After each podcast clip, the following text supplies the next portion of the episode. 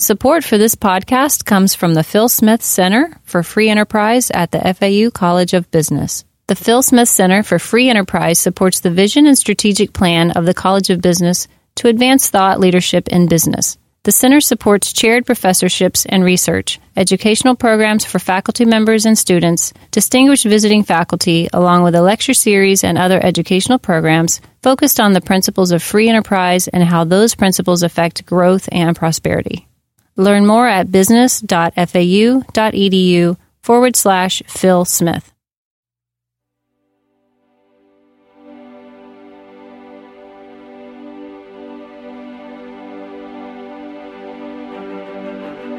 One of the great things about being the Dean of the College of Business here at Florida Atlantic University is that we get to invite distinguished scholars from around the world to come and share their thoughts with our faculty and students. And today, we're very pleased to welcome Professor Carol Alexander, Professor of Finance from the University of Sussex in the UK. Welcome, Professor Alexander. Hello. It's good to have you here. Professor Alexander has a very distinguished career in and out of academia, as well as in the private sector, doing trading strategies and mathematical modeling at the very highest level, as well as publishing and editing at the very highest level of the academy, too. So we're very pleased to welcome you here to Florida Atlantic University today and talk a little bit about some of your activities in both sectors. Thank you. Professor Alexander, I understand that one of your current areas of research and expertise is blockchain and cryptocurrency. Can you tell us a little bit about that? Oh, there's an awful lot to say about that. Just a little bit is very hard. It's a massive subject. Just a little bit. Well, this, Bitcoin is not blockchain. Blockchain is the technology that will drive Web 3.0. Web 3.0 is necessary because Web 2.0 is broken, and we'll all have to go back to checkbooks soon if we don't manage to make it more secure. Blockchains can carry smart contracts. Smart contracts are self-executing contracts, a little bit like you put your money in the vending machine and then it sort of self-executes to deliver it, or you see something you like on the internet, Web 3.0, not Web 2.0, like a car, and you want to test drive it, so it drives itself because, you know, by that time we all have self-driving cars. You try it out, you like it, and then you buy it all on the blockchain without any intermediary, and nothing can be changed. It's what we call immutable.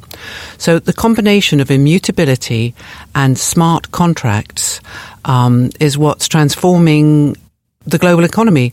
It's not just the web. I mean, all banks have private blockchains. Private blockchains are different to the Bitcoin blockchain, or the Ethereum blockchain, or the Ripple, or any other types of blockchains that are associated with crypto assets. I won't use the term cryptocurrency.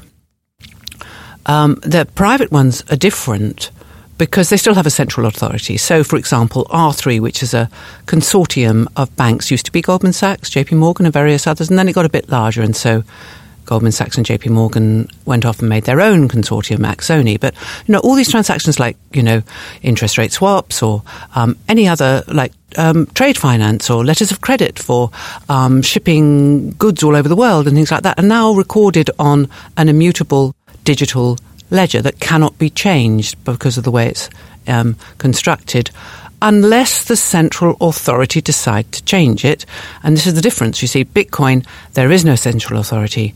The copies of that ledger are distributed all over the world in nodes, which all keep up-to-date copies of it, and it can't be changed because of the way that the peer-to-peer network agrees on the transactions that it sees. And I better stop there because I could actually, you know, carry on talking for hours, and we don't have that long. Well, it does strike me as it's very interesting kinds of things. Our faculty over in the information systems area, our faculty in the engineering computer science area are all working on various elements of blockchain, yes, as are some of our finance and economics faculty who are focusing a little bit more on fintech and yes, cryptocurrency. So I understand a bit of what you're saying. It is transforming all sorts of ways that business is done, transactions are done, records are kept, yes, across many, many areas, both in the university and in the real economy and around the world. One of the things I hoped you could share with us a little bit is you've had a very interesting and varied career, moving in and out of the academy, working with various hedge funds and trading groups.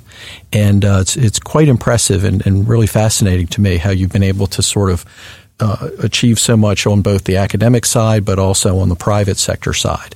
Can you talk us a little bit through sort of the arc of your career and where you started and then perhaps picking up in the master's piece and doing the work coming out of the London School of Economics and there and going into the private sector and then deciding to come back and get your PhD in mathematics and move on? Okay. Well, actually, I started my PhD when I was 20, before my MSc. I did a PhD in algebraic number theory at that age. So I really specialized early on.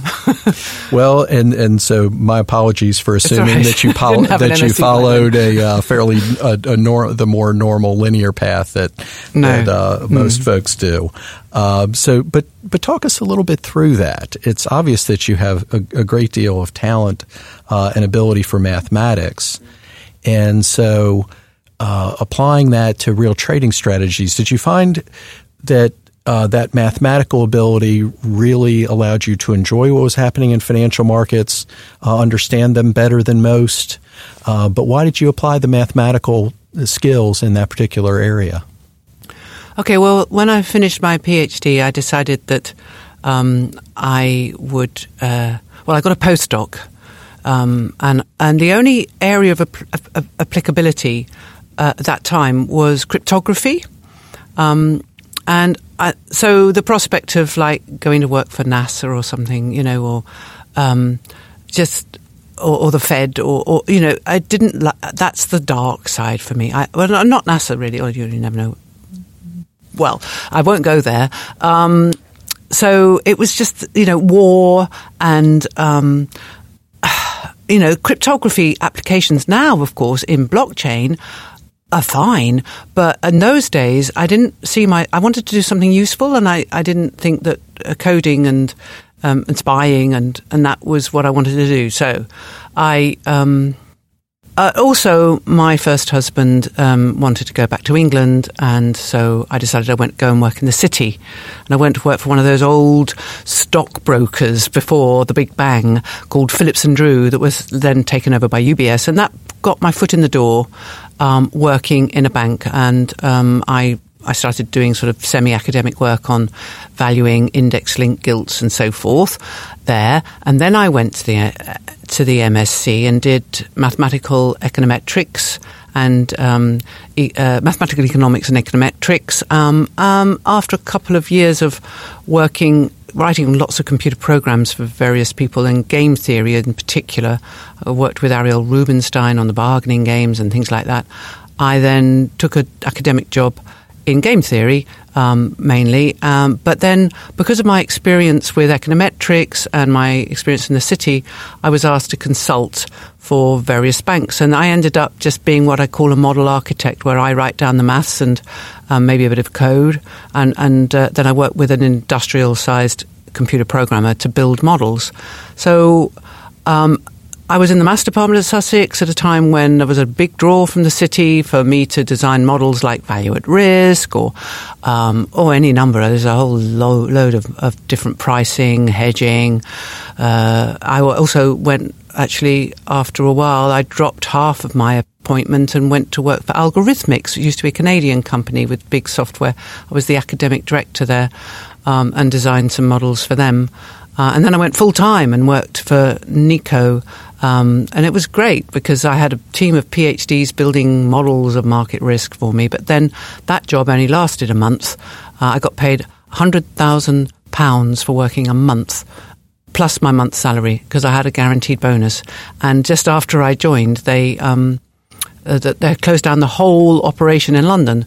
So that gave me time, because I had a daughter by then who was quite young, and my son was, also, you know, we moved to London. So I had two kids, and so I just decided I was going to write a book called Market Models about financial models, and it's still in print, actually. And then I went to be a professor of finance at the ICMA Center in Reading for a few years, and built up the programs there. I introduced the first MSc in financial risk management. There are many now. And then I went back to Sussex, my alma mater, where I started my academic career about 5 years ago, and then I was head of business and management, built it into this business school it's become, and so I didn't do very much research for a while. I'm just an ordinary professor, and my bosses are my ex-PhDs, so that's great. Well, I think any academics who have served in an administrative role, when they go back to being professors and just have teaching and research responsibilities, really value them. Yes, absolutely. One of the things I thought was also interesting as I looked over all your many accomplishments that I don't see on a lot of resumes or a lot of CVs are that you have a couple of U.S. patents, I assume for some of your mathematical models. Yes, that's right. Yes, code. With the New York Stock Exchange for pricing and hedging exchange-traded funds. Yeah, that's very interesting. So do you mind talking a little bit? I see the first one of these is in 2009, and it says you got a patent for something titled Hedging Exchange-Traded Mutual Funds or Other Portfolio Basket Products. Mm-hmm.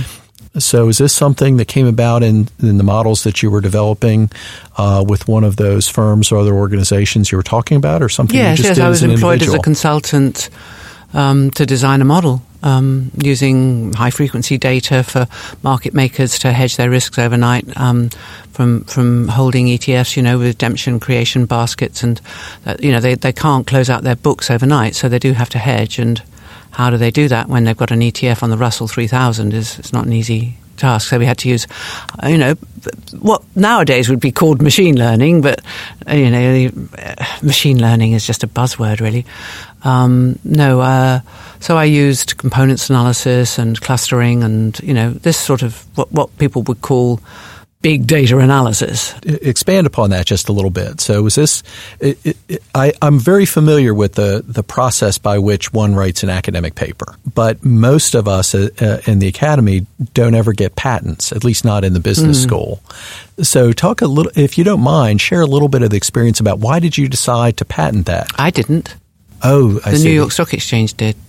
Okay. Very good. So they put that process through, and I imagine that absolutely, takes... yeah. Oh, yeah, okay. Yeah. Mm. Very good. And so your second patent came 2 years later in 2011, titled A System for Pricing Financial Instruments. Well, that's very similar.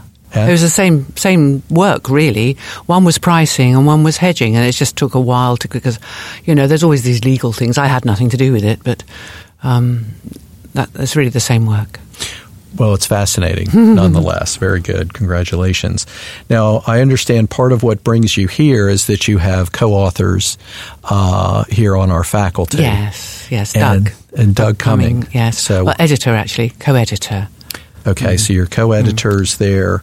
On a new book called Corruption and Fraud in Financial Markets. Very good. Is that published now, or is it getting ready to come out? Or getting ready to come out. Very good. We've got all the chapters. We're editing it, so we've got about 21 chapters. It's going to be a very, very big book, much bigger than Wiley's initially anticipated, I think. Well, very good. Did you tell me a little bit about how you two decided to go about editing that volume and your interest in that? Does that flow out of the blockchain kind of technology that you were talking about earlier? No, it's because I'm interested in corruption. I mean, there's corruption everywhere. Corruption drives financial markets. Everything's corrupt.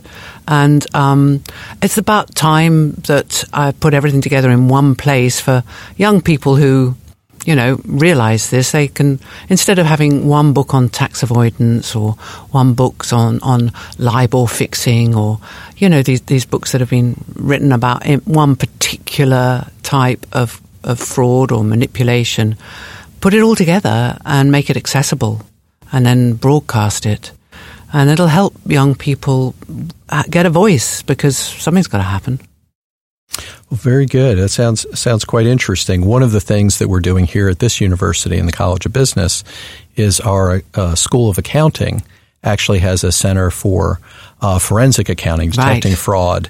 And unfortunately, South Florida has a reputation for being a center for fraudulent activities in a number of markets. So our accountants are working to both detect and reduce that fraud and train other accountants to be able to detect that as well. That's wonderful.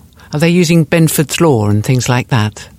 That's quite often used. It may well be. It's like the sort of numbers that should come up, and then if you make up the data, the numbers, same patterns they don't come up in the right way as naturally occurring data. It's called Benford's Law. It shouldn't be called Benford's Law. It wasn't invented by Benford. It was invented by somebody else. I forget his name now.